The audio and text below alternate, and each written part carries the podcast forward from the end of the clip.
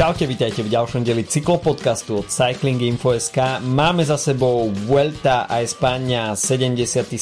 ročník, plný prekvapení a možno ani nie tak prekvapení, ale my si dnes budeme samozrejme s Filipom sypať popol na hlavu, pretože Remco Evenepoel sa po 44 rokoch stal prvým belgickým Grand Tour víťazom. No a my sme samozrejme Remkovi príliš neverili, hoci vstupoval na španielsku pôdu pôdu ako jeden z horúcich favoritov. My sme sa však nechali trošku uniesť svojim pesimizmom a Remkovi sme neve- neverili, ale dnes si samozrejme rozoberieme, že prečo Remko Evenepoel vyhral 77. ročník Vuelty. No a verte či neverte, tento týždeň rovno už zajtra začínajú preteky okolo Slovenska. No a to, čo sa zdalo byť veľmi vzdialené, tak je už čoraz bližšie, pretože v nedelu začína takisto aj individuálna časovka majstrovstiev sveta v Austrálii. Tak o tom všetkom dnes od mikrofónu vás zdraví Adam a Filip. Čauko. No tak po tomto dlhom antre sa pozrime teda, uh, obzrime za 77. ročníkom VLT. Remkovi sa nakoniec podarilo splniť ten červený sen, červená misia Quickstepu dokonaná. Remko, dá sa povedať, že celú tú sezónu uh, mal vytýčený jasný cieľ byť v najlepšej forme na Vueltu, podriadil tomu celý svoj kalendár a ukázalo sa to ako geniálna vec v jeho podaní, pretože málo kto si nalinajkuje v kalendári Vueltu ako highlight sezóny. Väčšina GC jazdcov uh, to berie proste po poriadku, uh, samozrejme buď Giro alebo, alebo Tour a málo kto má hneď na začiatku sezóny jasne dané, OK, tak proste ja idem tento rok vyhrať Vueltu a a ostatné dve Grand Tour ma nezaujímajú. Remko má samozrejme ten luxus, že si toto mohol povedať. Jednak nie je v top GC týme, kde hrá gro, uh, hrajú gro výsledky uh, z Grand Tour a naháňanie líderských dresov. Takisto je to mladý jazdec, ktorý zatiaľ nemal veľa možností ukázať sa na poli Grand Tour. Minulý rok mu to na Gire absolútne nevyšlo. Z toho pramenil aj ten náš pesimizmus uh, voči Remko celkovej tohto ročnej Vuelte, ale tá súhra okolností, ktorá prišla okolo Remka a tie, tá jeho forma, ktorá e, prišla na, kon, na prelome augusta-septembra, to boli faktory, ktoré skutočne veľmi ovplyvnili to dianie na Vuelte a Remko skutočne ukázal, že aj v konkurencii, ktorá nebola úplne márna, pretože Primož Roglič, hoci teda zdravotne nebol úplne v poriadku po Tour de France, tak e, bol stále v dobrej forme. Takisto sme videli veľmi konzistentný Ineos, hoci teda Richard Carapaz nepatril nakoniec k GC lídrom týmu, ale Ineos mal stále svoju kvalitu. Videli sme takisto UAE, ktorí OK, nemali v zostave Pogačara, ale stále mali solidných vrchárov so sebou. No a takisto sme videli staré osvedčené mená na Vuelte, eh, ktoré sa bohužiaľ nedokázali úplne presadiť a v konečnom dôsledku sme videli viac menej takú Vueltu nových tvári, čo tiež nebýva úplne nezvyčajné, pretože ku konci sezóny už uh, tí etablovaní GC lídry majú v nohách buď Giro alebo Tour de France a prichádzajú na Vueltu trošku s neurčitou formou, kdežto mladí jazdci, ktorí, pre ktorých je to možno prvá a druhá Grand Tour, kde majú možnosť ukázať svoje líderské schopnosti, tak uh, predsa len môžu tú formu načasovať o niečo lepšie a Remco Evenepoel ukázal, že je toho geniálnym príkladom. Je to zaujímavý prípad uh, vybrať si ako svoj sezónny v podstate cieľ Vueltu, ktorá sa odohrá v auguste, ale zároveň ono to dáva z pohľadu GC trochu aj zmysel, um, ak je ten tým ochotný vlastne čakať až do takej chvíli, pretože uh, pravdepodobne sa tam stretne konkurencia, kde je to kombinácia jazdcov, ktorí majú naakumulované zranenia a majú, povedzme, potrebujú niečo dobehnúť, uh, lebo v podstate áno, ja, Jonas Vingegaard napríklad uh, nemal až taký dôvod štartovať na Vuelte, pretože na čo by to robil po tom, čo vyhral životné túr. A Pogačar si myslím, že tiež po druhom mieste z, z túr a po výsledkoch, ktoré prinášal celú sezónu, tak nepotrebuje úplne štartovať na Vuelte, ale potreboval tam štartovať Roglič, aby v podstate napravil tú, tú chuť. Um, takže tá konkurencia tých jazdcov aj ukázala, že potom zrazu odpadáva konkurencia vľavo vpravo a ja si myslím, že ten Remko, že, že možno to budeme vidieť aj častejšie. Akože Vuelta zvykla bývať takým štartovacím, štartovacou rampou pre mnohých jazdcov. Vlastne aj Pogačar v podstate svoju Grand Tour kariéru začal mm. tam tretím miestom. Málo kto ju ale začne tak, že ju rovno vyhrá, lebo v podstate to je akože veľ, veľká vec. Uh, pred, uh, v podstate pred, pri Pogačarovi aj Bernalovi, čo povedzme sú najdôležitejší Grand Tour jazdci posledných, ja neviem, 3, 4, 5 rokov z, tých, z tej mladej generácie, tak sme vždy videli, že Bernal predtým, ako vyhral sám Tour, tak uh, zajazdil veľmi, veľmi dobrú Tour ako pod, podporný jazdec pre Fruma s Tomasom. Um, Pogačar zajazdil fenomenálnu Vueltu 2019, 2019, áno, keď vyhral 3 mm-hmm. etapy a skončil na pódiu a bol proste jednoznačne objavom. A čiže videli sme tam taký ako Grand Tour zmysel sme tam videli taký plynulejší skok, zatiaľ čo Remko neštartoval na Grand Tour rok a pol v podstate od Gira, kde minulý rok, kde nezajazdil nič, zás, niečo, nič, čo by bolo akože hodné spomínania. A aj napriek tomu teda, že zvykol vyhrávať um, tie týždňové etapáky kde, kde kade v posledných rokoch, tak ja preto som to nevidel ako, ako možnosť, že, že vlastne uh, Remko môže takýmto spôsobom ovládnuť Grand Tour a že viac menej som očakával viac takých dní v kopcoch, aké mu pripravil Roglič v podstate pred tým, pred tým uh, posledným rezdejom, kedy to začalo vyzerať, že s tou jeho formou to ide trošku dole, tak som čakal takých akože viac takých zakopnutí, ktoré sa v konečnom dôsledku nakumulujú a, a, a Remko proste stratí minúty a, a bude von, ale v podstate zázdil on a Maz, uh, ktorý skončil druhý, tak zázdili na, na to, čo sa dialo všetko s konkurenciou, s covidom, so zraneniami a s pádmi, tak, uh, tak on zázdil absolútne bezproblémové preteky. V podstate môžeme hovoriť o tom, že mal ten dve zakopnutia, ktoré absolútne dobre od, odjazdil v podstate bez, bez väčších problémov. Mm. A, a to je podľa mňa ukážka toho, že, že Remko dospel absolútne, že to je v podstate veľmi, veľmi dospelo odjazdené preteky. Takže to je podľa mňa hlavný dôvod, prečo v podstate Remko si to takto odjazdil v posledných, uh, posledných týždňoch. Povedal by som tiež ešte, že je veľký bonus, že uh, máme jazda s takým super krstným menom, lebo uh, ma baví oveľa viac hovorí Remko ako Evenepoel, um, takže možno aj pre budúcnosť uh, myslím si, to je, mi to prí, príde ako keď majú futbalisti občas svoje prezivky na dresoch, tak uh, Evenepoel je pomerne ťažké meno pre mňa, hlavne na písanie, preto vo všetkých, mm-hmm. vo všetkých nadpisoch, uh, titulkoch uh, podcastu som vždy dával iba jeho krstné meno, alebo to bolo proste jednoduchšie. takže to je, Remko je jak Beyoncé, vieš, proste po krstnom mene, vieš, oko, oko, okom, okom je reč. Takže, takže to aj možno ešte taký uh, disclaimer, že prečo stále hovorím Remko, Remko, lebo to je jednoduché, proste sa to hodí. ja si myslím, že každý hovorí Remko. Osobne nepoznám nikoho iného okrem Remka Evenepula, kto by sa volal Remko, takže je to Remko. tak ale Remko Primoša, sám pri... zvykne hovoriť v Prim... tretej osobe Remko, takže... Hej, Primoša a Tadea tiež nepoznáme, takže aspoň teda ja osobne nie. Primož, Primoža poznám ešte jedného, skokana na lyžiach iného, ale nie, nie Rogliča. A Tadej, Tadej a iného nepoznám, to je pravda. Takže to sú presne Ale... takí jasný, lebo vieš, no, je, keď sa niekto volá Peter Sagan, no tak je to nuda proste. Áno, my môžeme na Slovensku hovoriť Peťo Peťo, ale je to proste Peter, hej. Tak to je ni- ničom, ničom špecifické krstné meno. Jasné. A potom sa môžeš volať aj Miguel Angel López a ľudia si ťa môžu many Hej. chodcom. Alebo môžeš byť Dylan, Takže... ako, uh, ako je asi 50 cyklistov z Holandska, vrátane Dylana Grunevedena a Dylana Van Barleho. Čiže môže to pôsobiť jo. ako, ako um, nejaké originálne krstné meno, ale je to v podstate veľmi časté.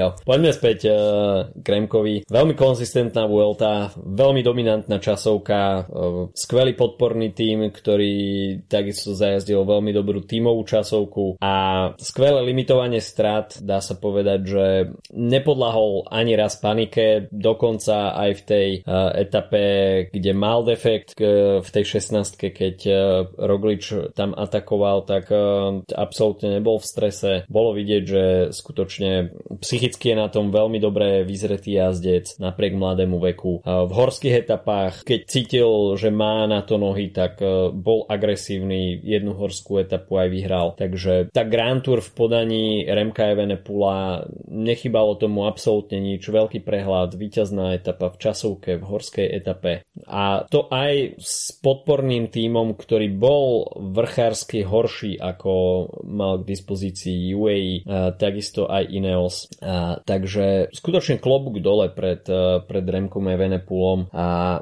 videli sme to aj včera na madridskom pódiu pri tej jeho ďakovnej reči. Uh, veľký rešpekt voči superom, ktorým tam uh, poďakoval, zagratuloval a vyslovil tam jednu zaujímavú myšlienku, že uh, španielská cyklistika je na dobrej ceste a nasledujúce roky uh, môže zažiť veľké veci, a pretože jednak Enric Mas znova sa nejakým spôsobom našiel stratený syn Movistaru a predviedol takisto skvelý výkon na, na Vuelte a Juan Ayuso a rovnako aj Car- Carlos Rodriguez, ktorý, pre ktorého ten záver Vuelty bol možno uh, trošku z smutnejšieho charakteru, musel tam zaťať zuby po tom veľmi nepríjemnom páde mm. a postupne sa z tej top 5 predsedil, ale stále 7 miesto od top 5 ho delilo 30 sekúnd, čo nie je veľa tak e, tá španielská cyklistika, ktorú sme aj my kritizovali posledné mesiace, nevideli sme veľmi dlho španielského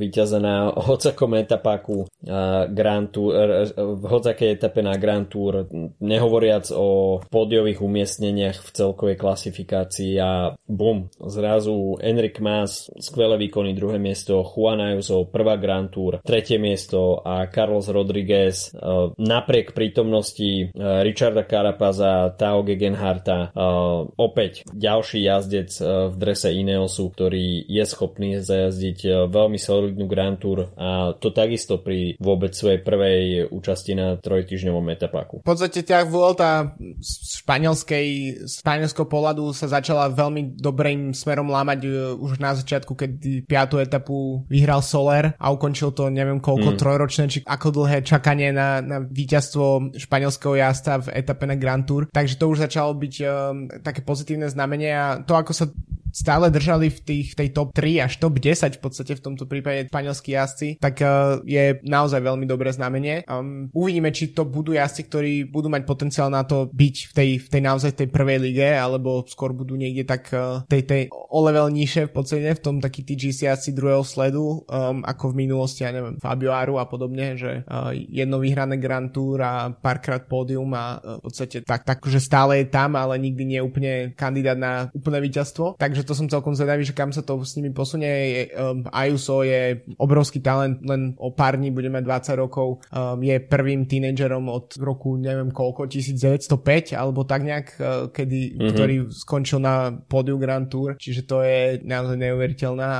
a v podstate týchto štatistík je, je veľmi veľa zaujímavých z, z VLT tohto ročne, pretože ako si už spomínal, um, skoro 5 dekad čakali Belgičania na uh, víťaza v uh, GC, um, takisto Quickstep v podstate vyhral svoju prvú Grand Tour, napriek mm-hmm. tomu, že ten podporný tým naozaj nie je, nie je úplne podľa mňa stávaný na, tú, na to, aby napríklad mohli ísť uh, robiť podporu na Tour de France, ale vyhral svoju prvú Grand Tour v 20 rokoch po všetkých tých víťazcach, ktoré mali uh, z Classic, uh, z šprinterský etap a podobne, tak uh, je to veľký posun pre tento tým. Um, takže to je tiež uh, veľmi výrazný fakt, ktorý zahral do, do štatistík. Takže je to, ja si, ako samo, keď už keď sa presunieme možno tak nejak k hodnoteniu samotného samotných, samotných tých troch týždňov. Myslím si, že je to bol asi najslabšie, najslabšie Grand Tour túto sezónu. Um, je to zaujímavé, pretože tak ešte pred 3-4 rokmi podľa mňa sme boli uh, nadšení z toho, ako sa Vuelta vyvíjala. Väčšinou tam boli, bola tendencia tam dávať také tie hardcore kopce, ale zároveň aj také tie zvlnené etapy, mm. ktoré zvy, zvykli, zvykol Roglič nejakým spôsobom vždy opanovať kompletne. Um, a bolo tam naozaj cítiť tá snaha všetkých tých um, jazdcov, ktorí potrebujú niečo urobiť so sezónou na poslednú chvíľu, tak bola veľmi viditeľná. A tu v podstate sa to trošku zúžilo, to, akože v hrozne ten posledný týždeň um, ubralo v podstate na úrovni tej, tej, tých etap uh, tá neprítomnosť Rogliča, pretože začalo to vynikajúco tým jeho atakom hneď po uh, rest day, ale skončilo tak, ako sa čakalo po tom páde, že v podstate odstúpil, nemohol ísť ďalej. A to je š- strašná škoda pre ten vývoj, lebo už tam naozaj nebola ani sila, ani vôľa vlastne robiť nič tým výsledkom. Um, nechcem tým povedať, že to akýmkoľvek spôsobom uberá vyberá z, ako keby z Remkovho víťazstva, pretože predsa len na, na, tých, na začiatku tých troch týždňov tam tá konkurencia bola. Ona len postupne sa proste predsedila. Takže to je, a, a to, že Evenepoolovi sa podarilo proste to vydržať 3 týždne bez veľkého zakopnutia alebo už len bez toho, aby dostal COVID, tak je veľká vec v tomto prípade. Má na sebe, na sebe ešte aj dve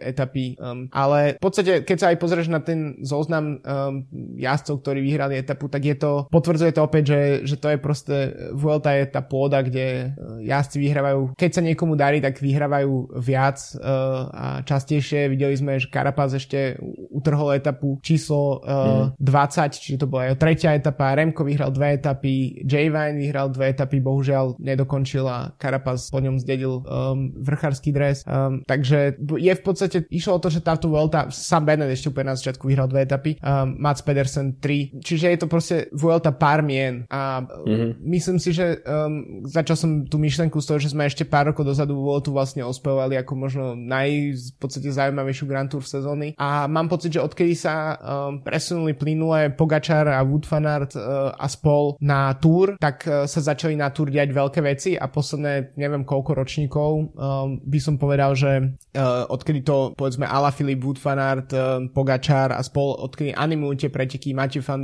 tak uh, sú, by som povedal, suverene najzaujímavejšie v sezóne. Um, minimálne z toho hľadiska toho, um, tej televíznej zábavy povedzme. A možno to trošku uberá tej, uh, tej Vuelte tiež z, hovorili sme o tom v podcaste uh, niekedy um, na začiatku, um, kde som parafrazoval v podstate Dana Martina, ktorý o tom hovoril v Cycling podcaste, že uh, v podstate tie iné Grand Tour v sezóne tak vyčerpávajú um, jazdcov o mnoho viac asi, alebo teda práve po mne viac, ako to bolo v minulosti. A preto sme videli napríklad uh, v podstate napríklad neviditeľného Jaya Hindleyho, ktorý zájazdil fenomenálne Giro ešte mm. proste 4 mesiace dozadu a teraz je, bol proste anonymný člen top 10. Um, čiže predtým by sme rátali s tým, že povedzme tá prestávka medzi Girom a, a Vuelto je dosť veľká na to, aby sa dokázal proste kompletne regenerovať a, a bojovať o najvyššie priečky. Um, takže to je podľa mňa je niečo, čo sa podpísalo. Karapa sme tiež videli, že bol vo výbornej forme, ale až v druhej polovici v podstate pretekov a e, keď už mal, keď už mal možnosť v podstate ísť do únikov a, a vyhrávať etapy takým spôsobom. Takže v kon, konečnom dôsledku si myslím, že to bolo najslabšie Grand Tour sezóny. Vôbec to nie, nie, nebolo samozrejme nejaký uh, problém dopozerať, to už vôbec nie, akože bavil som sa solidne celý 21 dní, ale tá konkurencia uh, v podobe Tour v posledných rokov je naozaj že veľká. Hmm. Je na tom určitý kus pravdy a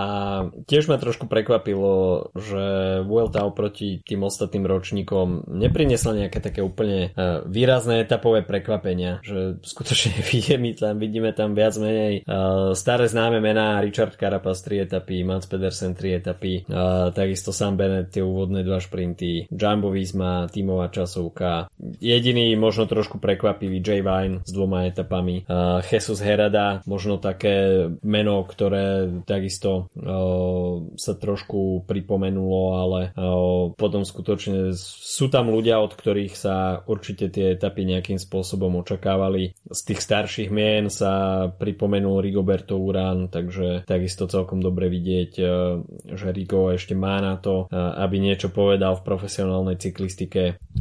Jediný asi úplne, že fakt prekvapí víťaz v poslednej etape Juan Sebastian Molano mm.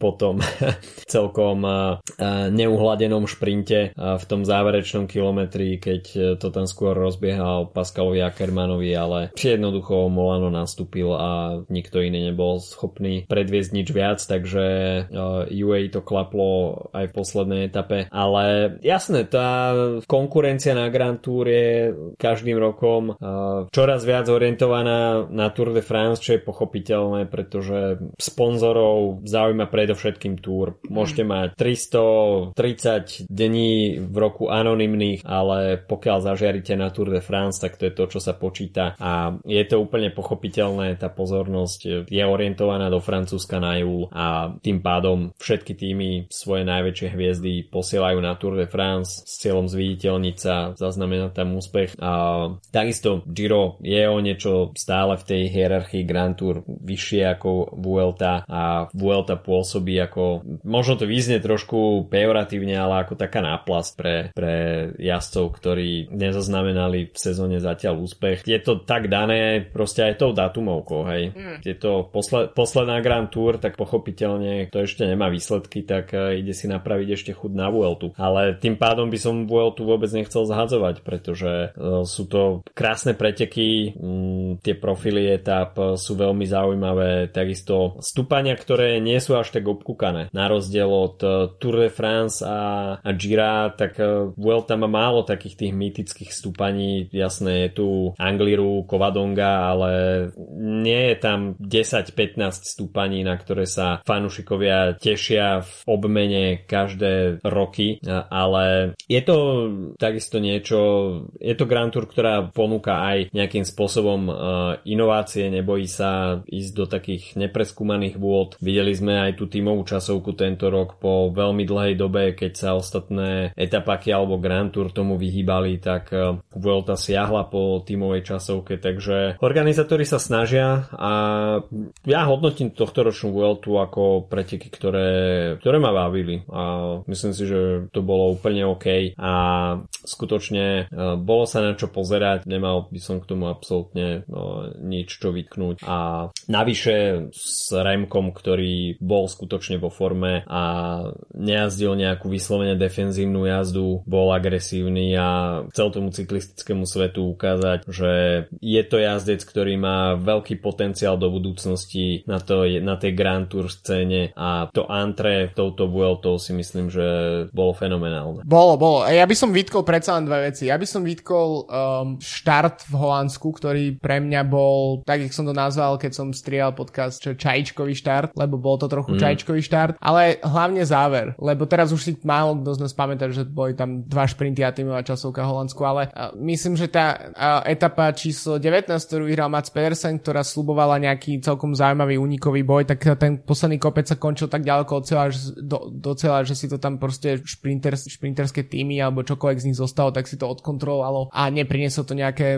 skutočne akože zaujímavé divadlo. Um, a v podstate tá, v tej etape číslo 20 už bolo cítiť podľa mňa také rezignovanie zo strany Masa a podobne, že s tým sa nedá proste nič urobiť, že sa to odjazdilo tak veľmi kontrolovane. Ale v podstate mm. príliš ako keby veľa šancí pre šprinterov v tom poslednom týždni pre mňa, akože od toho druhého rest day v podstate dvakrát vyhral Pedersen etapy, ktoré uh, boli, by som povedal, také oddychové skôr. Uh, teda, pardon, uh, samozrejme ten záver tej 16. etapy nebol oddychový, ale celý jej priebeh áno, keďže mm. tam bola priemerka po 40 km za hodinu, no, takže to bolo akože um, z celodenného pohľadu sledovania tej etapy to bol, bola nuda. Um, takže samozrejme tiež nechcem to nejakým spôsobom zhadzovať. Uh, každý jazdec, ktorý odjazdí 3 týždne um, Grand Tour bez, proste bez toho, aby ochorel, bez toho, aby sa zranil, um, alebo aj, aj, aj, ak sa oh, aj ak aj ochore, aj zraní, tak je proste veľký, veľký borec a, a klobúk dole, nechcem tým zhadzovať uh, nejaké výkony. Pre mňa je to stále proste primárne sa na to pozerám z hľadiska človeka sediaceho proste pred monitorom a sledujúci preteky, že samozrejme každý deň si chcem zapnúť tie preteky a očakávať, že sa proste bude diať, budú diať veľké veci, či už to bude v rovinatých yeah. etapách, alebo to bude v kopcovitých etapách. Čiže je to trošku aj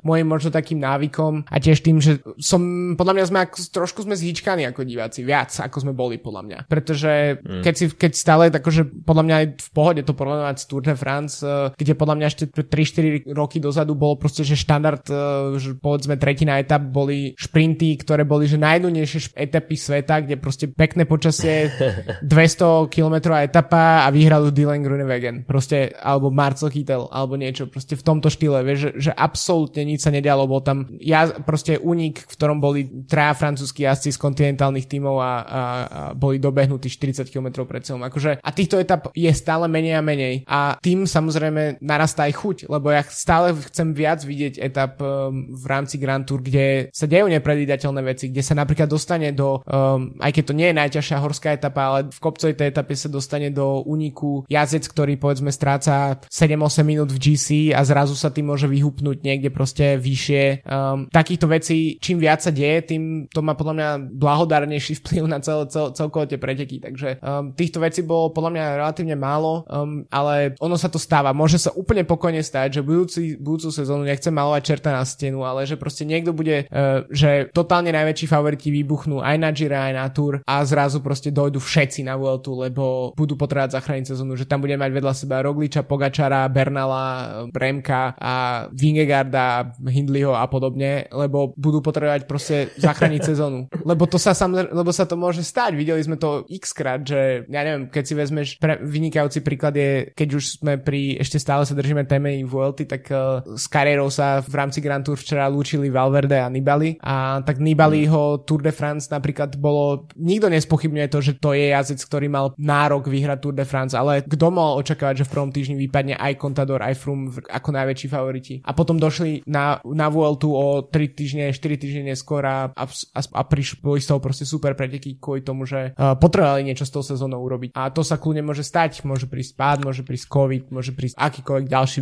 vírus, ktorý proste tu dorazí do našich zemepisných šírok. Um, takže treba na to myslieť, že je to ten koncept uh, tých troch Grand Tour je jednoducho tak nastavený, že nie každý rok uh, sa Vuelta dočka toho najlepšieho, uh, už aj čo sa týka startlistu alebo formy, ale môže sa stať, že budúci rok sa kompletne karty otočia. Určite áno, ako nič nie je písané na papieri a to si myslím, že je jedno jeden veľký plus uh, cyklistiky. Že tá sezóna jednak je dlhá, uh, preteky sú nepredvídateľné, môžete sa pripraviť do top formy na Giro, niečo sa tam stane a potom ešte stále sú možnosti, ako s tou sezónou niečo robiť. Aj stále je k dispozícii, dajme tomu Vuelta, takže uh, tie scenáre jednotlivých jazdcov sa takisto prepisujú počas sezóny a je to úplne normálna vec. Takže jasné, tá Vuelta vždy je trošku menej predvídateľná, pretože sú tam jazdci, ktorí si ju zadefinujú ako cieľ sezóny, dajme tomu ako tento rok Remko, ale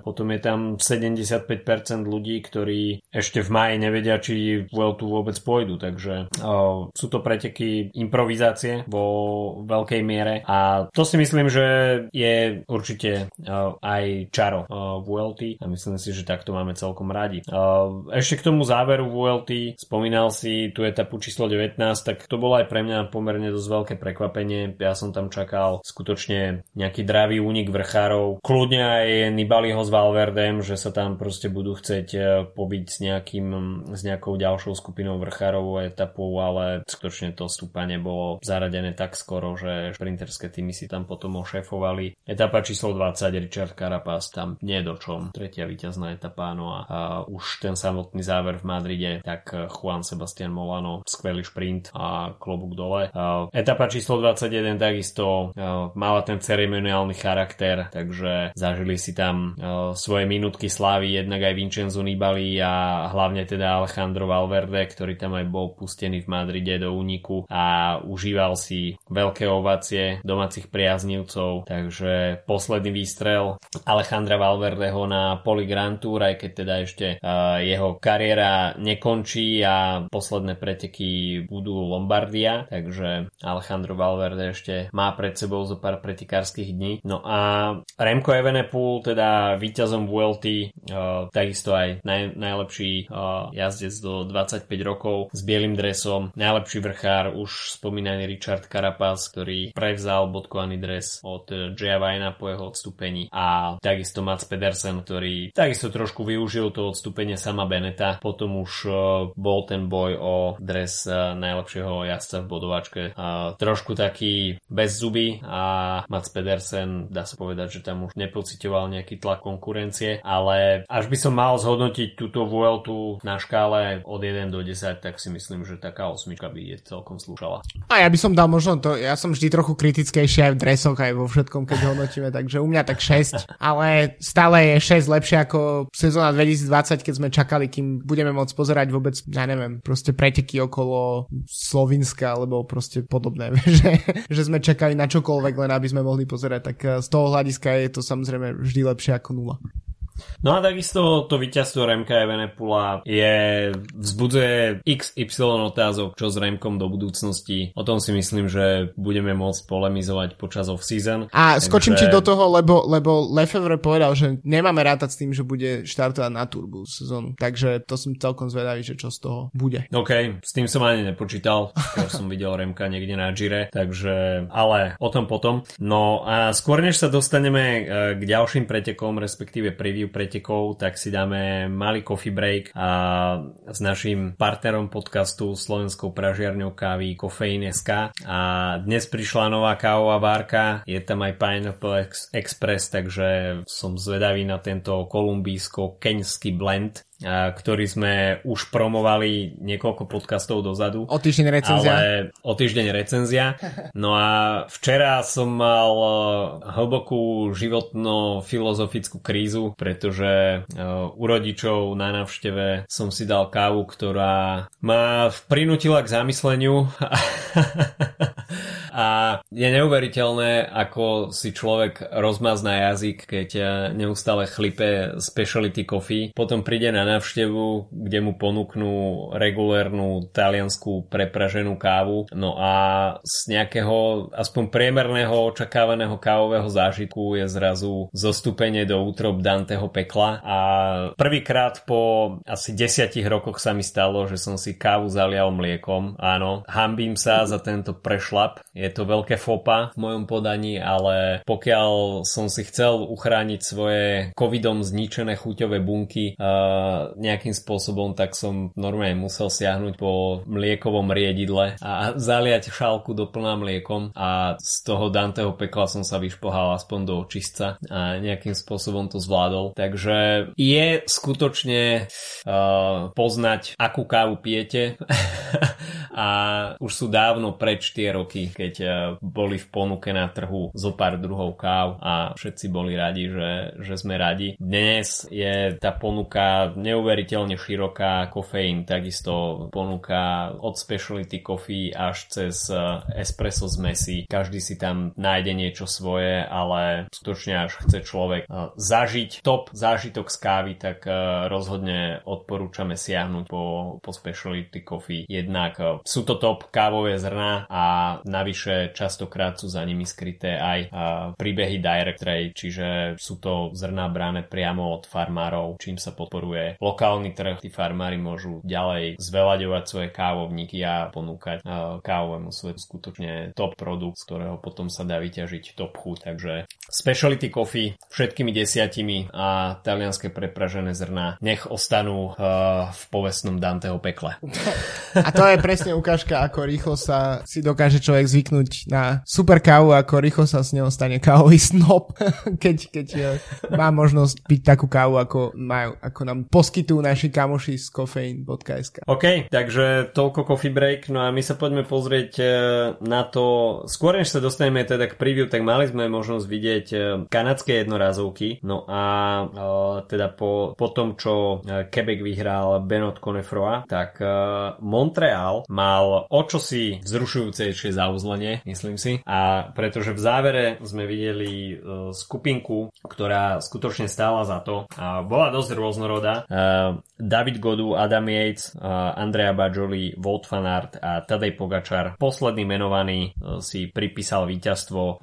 Samozrejme, nebol to úplne šprint po rovine, kde by Wout van bol asi favoritom číslo 1 z tejto skupiny úplne bez diskusie, ale samozrejme aj tým, že preteky majú zvolený charakter, Wout van tam už asi bol trošku vybývaný a Tadej Pogačar to skvele využil a potom, čo sa odmočal po Tour de France, tak Slovins, slovinská megahviezda opäť na vyťaznej vlne. No a s prihliadnutím na to, že o dva týždne po týchto pretekoch sa bude superiť o duhový dres, tak Tadej Pogačar sa i hneď zaraďuje medzi top favoritov. Určite a to je podľa mňa veľká vec, pretože už len tá predstava, že budúci rok bude, by potenciálne mohol v jazdec v duhovom drese sa snažiť vyhrať túr alebo akúkoľvek inú Grand Tour, um, tak je veľký, veľká vec, pre, pretože v podstate sme si zvykli, že väčšinou to bývajú klasikári, um, či už to bol Sagan x rokov, alebo to bol Valverde, alebo to bol uh, v posledných rokoch Julian Alaphilippe, predtým Mats Pedersen a keby sa konečne to naozaj pripadlo naozaj GC jazdcovi, tak uh, podľa mňa to dodá tomu dúhovému dresu ešte ďalšiu, um,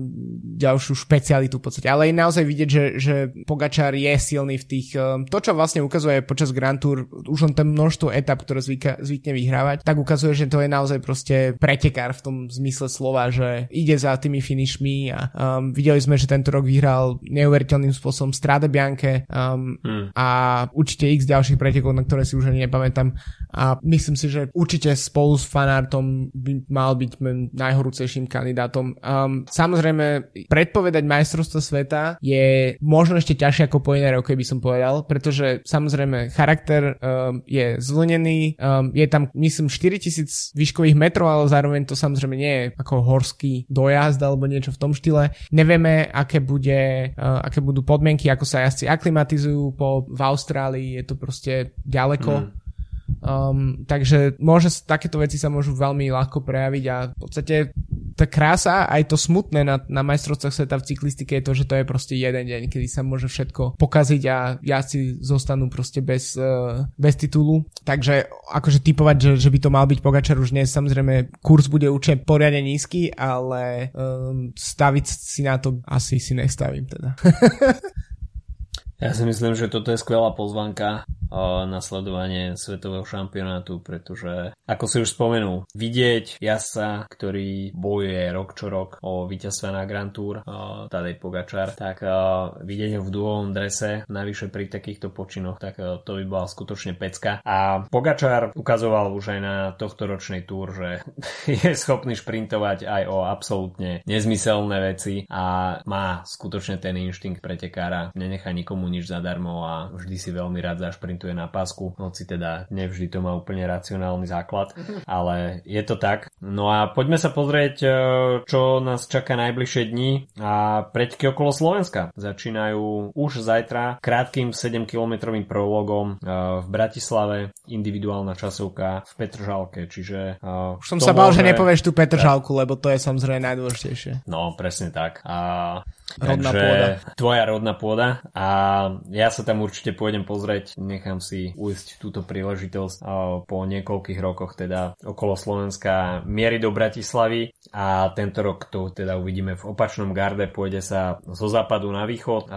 Prvá etapa teda v Petržalke 7 km časovka, štart a cieľ pri dostihovej dráhe a etapa číslo 1, tá regulérna teda, zo Šamorina do Trnavy 142 km, tá bude mať rovinatý charakter. Etapa číslo 2 bude kopcovitá, pôjde sa z Hlohovca do Banskej šťavnice, čo si myslím, že bude celkom sympatické a e, ten záver, tak e, šťavnica, okolie šťavnice, tak to je stále hore dole, hore dole, takisto aj prúčie brdky, tak e, tam to bude takisto pomerne dosť výživné, môžu sa tam udiať všelijaké prekvapenia. Etapa číslo 3, tak tá bude tiež kopcovitá a z Detvy do Spišskej Novej Vsi. Dá sa povedať, že tam bude asi najviac výškových metrov na Navyše je to najdlhšia etapa tohto ročn- e, ročníka okolo Slovenska 210 km. No a záverečná etapa bude zvlnená z Levoče s finišom v Košiciach po 182 km. Takže metropola západu spojená s metropolou východu e, v 5 dňoch a takisto ten finiš v Banskej šťavnici aspoň čiastočne sa nám konečne e, splní to volanie po finiši na vrchole stúpania, hoci teda sa nepôjde na žiadne žiadne veľhory, ale predsa len tak ten pančerský dojazd si myslím, že je určitým plusom a krokom vpred v tejto veci. No a na startliste máme možnosť vidieť uh, 4 World Tour týmy, ale možno trošku sklamanie oproti uplynulým ročníkom, keď predsa len sme mali možnosť vidieť na startliste aj Petra Sagana, aj Krisa Fruma, tak uh, tento rok bez nejakých výraznejších mien. Áno, myslím si, že asi najväčšie prekvapenie podľa mňa štartovka um, Izraelu, ktorý naozaj, že ide podľa mňa z C až D týmom, um, zatiaľ čo som čakal, že sa bude snažiť v poslednej časti sezóny zachraňovať body, kde sa to dá a si vybere kvázi v úvodzovkách ľahšie preteky na získavanie tých bodov, kde je menej, menšia konkurencia. Um, takže um, má to celkom sklamalo, že tam nie je žiadne z tých väčších mien. Uh, teraz, kým sa neskončili preteky okolo Británie, tak tam veľmi sympaticky jazdili v boji za práve po už stratenom boji od, od to, aby sa zachránilo World Tour. Ale Quickstep nesklamal, pretože Quickstep má dostatočnú hĺbku týmu na to, aby, aby v podstate akýkoľvek tým, ktorý vyšle, tak je uh, tam minimálne dve, tri zaujímavé mená. Uh, povedal by som, že Mauri van Sevenant uh, sa bude pripravať na uh, tie talianské jednodňovky uh, a typol by som ho možno aj ako taký ako potenciálneho víťaza um, vzhľadom na ten um, profil minimálne tej etapy mm. do, do Šťavnice. A samozrejme bude tam Morkov ako najlepší lead-out man sveta. Um, som zvedavý ako Ethan Vernon, ktorý nahradil v zostave plánovaného Cavendisha, tak uh, ako sa pobije, ale očakával by som, že s lead-outom od Morkova, tak uh, Vernon práve po mne si utrhne jednu z tých šprinterských etap. No a čo sa týka ďalších World Tour tímov, tak um, David Decker z Jumbo Visma bude lídrom pre šprinty a z Kazachstánu tam veľmi ťažko odhadnúť ten tých tým, ktorý tam poslal. Stefan de Bod je, má číslo jedna ako líder, ale neviem, či, čo to v praxi znamená v tomto týme. Um, takže áno, môj sme možno trošku zhyčkaní v posledných rokoch. Um, stále je super, že máme World Tour týmy, um, ale myslím, že asi, asi aj tá situácia s majstrovstvami um, sveta, ktoré vlastne začínajú paralelne s týmito pretekmi, tak um, mm. množstvo jazdcov už proste odchádza do Austrálie sa aklimatizovať a to sa trošku podpísalo. Okrem toho, um, okrem týchto štyroch World Tour tímov, ktoré sme spomínali, tak um, som celkom zvedavý, že čo napríklad talianské um, konti týmy ako Elo a mm-hmm. Bardiani, že čo, čo prinesú na tieto preteky. Máme, máme tu napríklad na štartovke Lorenza Fortunata, ktorý vyhral v podstate kláro, kráľovskú kopcovitú etapu, horskú etapu v uh, minuloročného Gira. Um, takisto um, je tu Mikel Nieve, ktorý bol dlhoročným, ktorý jazdí za Kacharural, ktorý bol dlhoročným kľúčovým v podstate pomocníkom pre Chrisa Fruma ešte v Sky, um, čo je tiež zaujímavé meno. Myslím, že inak končí kariéru túto sezónu. Um, mm-hmm. Takže som celkom zvedavý, ak, ako tam príde, ako, ako sa tam pomiešajú tieto týmy. Uh, zabudol som spomínať, že štartuje uh, Martin Svrček, nie v drese reprezentácie, ale za Quickstep, čo je samozrejme super správa. No a tak asi toľko by som povedal k tomu tej štartovke. Samozrejme na štartovke aj Duklabánska Bystrica, uh, rovnako aj uh, Český Elkov Kasper a Slovenská reprezentácia niekoľko, s Jurajom Saganom. Slovenská reprezentácia takisto Matúš Toček v drese ATT Investment a keď si už spomínal Kacharural, tak uh, na startliste by takisto mal byť aj Michal Šlejgo. Pravda. A, takže, takže sám som zvedavý, čo ponúkne uh, tento ročník okolo Slovenska. E, teším sa na tú individuálnu časovku a to si myslím, že takisto e, dosť napovie o tom, ako budú rozdané karty, pretože hm, hoci je to stále krátky prolog, tak e, je to niečo iné ako keď sa točia 2 km okolo námestia Sv. Alžbety v Košiciach, tak tých 7 km je už predsa len trošku viacej a dajú sa tam nazbierať nejaké sekundy na konkurenciu. A aj keď, Koľko jazdcov Quickstepu bude v top 10? po, po etape číslo 1 možno aj 4. Myslím si, že napríklad aj Jozef Černý by mohol byť eh, kandidát na, na víťazstvo už vlastne ako keby na prvý žltý dres. Takisto, nie je nič vylúčené. Uh, takže toľko preteky okolo Slovenska, Inak, uh, pokiaľ máte Budú možnosť... televízii celé, opäť. Áno, budú v televízii a takisto budú na Eurošporte, Presne. čo si myslím, že je skvelá vec a som celkom rád, že sa toto podarilo organizátorom zabezpečiť, pretože je iná vec sledovať prenos na RTVS v rámci Slovenska a takisto pre preteky a pre krajinu je super prezentácia, keď je tam celosvetové vysielanie na Eurošporte, takže toto je skvelý signál pre preteky ako také. Tie obrázky pôjdu do sveta, takže v tomto ohľade je to, je to super záležitosť. Pokiaľ máte možnosť, tak e, určite sa chodte pozrieť e, na preteky, stojí to za to a myslím si, že e, tie preteky budú mať určite svoju kvalitu. Pozrieme sa takisto na, aspoň v krátkosti, na už svetový šampionát do Austrálie vo Wollongongu, ktorý začína budúcu nedelu individuálnou časovkou mužov a žien Zdalo sa nám to byť neuveriteľne vzdialené, ale skutočne september už takisto pokročil. A v nedelu teda budú patriť individuálnym chronometrom. Ten profil časovky nie je úplne rovinatý. V prípade mužov tam bude dvakrát súpanie asi okolo kilometra, ale bude tam nastúpaných nejakých necelých 50 metrov na tom stúpaní, takže nič dramatické.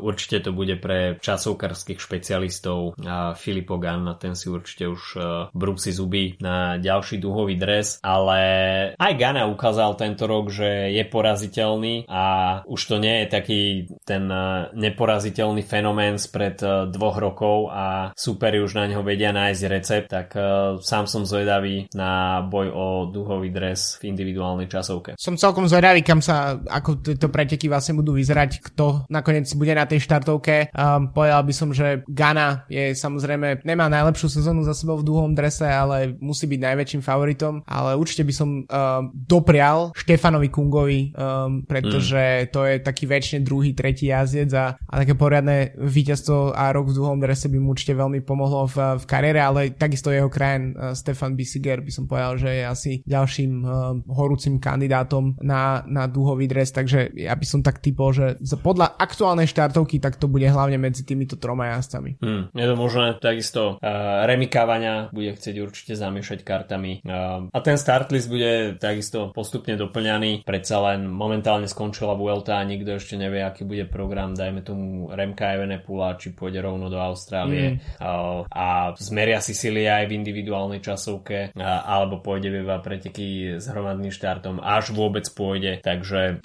je to ešte všetko trošku neisté a netreba zabúdať na to, že aj tá klimatizácia tým, že je to opačný koniec sveta s iným ročným obdobím momentálne, tak treba prihľadať aj na to, nehovoriac o časovom posune, takže nejak ten jetlag tam uh, samozrejme môže vzniknúť a tá individuálna časovka si myslím, že bude skôr pre vyslovene ľudí, ktorí sa, ktorí ju berú ako jeden z highlightov sezóny. Určite, tak uh, my pamätníci si pamätáme, ako boli zim, uh, letné olympijské hry v Sydney v roku 2000 a aké tam bolo počasie, ktoré myslím, že sa aj hmm. presne tá olympiáda konala niekedy na prelome septembra, oktobra a uh, nie je to žiaden, e, človek by si automaticky predstaví Austráliu, že tam bude proste horúco, ale skôr môžeme očakávať uh, také skoro ja, sko, skoré jarné počasie, ktoré je dosť nepredvídateľné. Hmm. Takže toľko od nás na tento týždeň. Uh, okolo Slovenska a takisto štart svetového majstráku v Austrálii. Počujeme sa budúci týždeň s rekapituláciou preďkov okolo Slovenska, no a takisto už budeme naplno zabehnutí v tom týždni majstrovstiev sveta. Majte sa zatiaľ pekne. Čau, čau. Čauko.